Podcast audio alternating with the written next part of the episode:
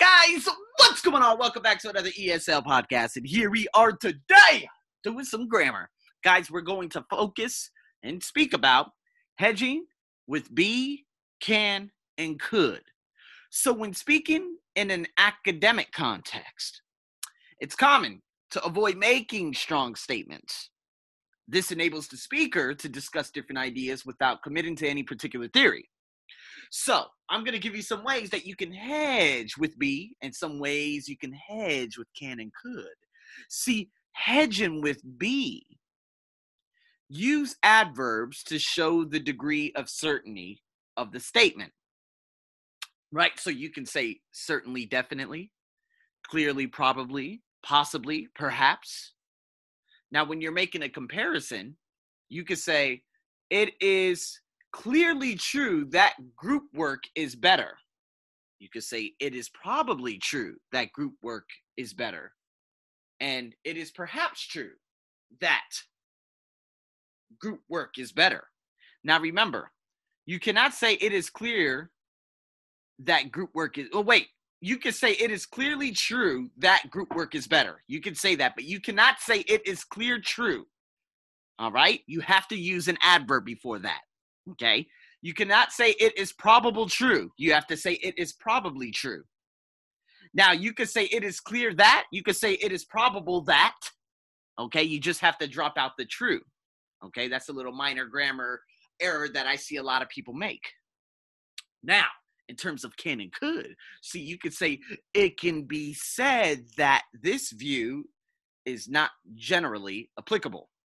Or you could say it could be argued that this view is not generally applicable.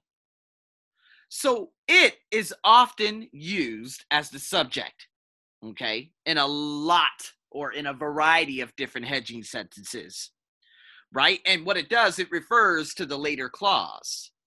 The passive voice is also often used. But remember, both of these factors, eh, they don't make a sentence seem more objective. So let me give you an example of this. It could be said that group work is the most popular way to work. Okay, group work is the most popular. Use a superlative adjective along with the infinitive at the end.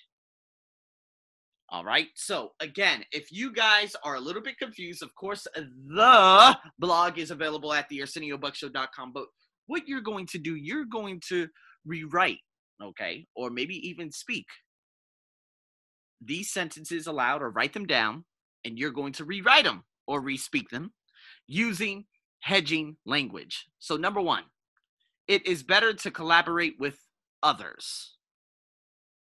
Okay, so by using the can, could, or the be, the hedging, you can create a hedging sentence by implementing some hedging language. I'll give you the number two.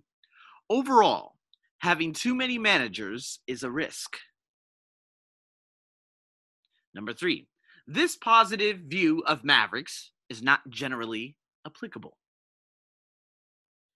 Number four, what we learn from them isn't applicable to most situations.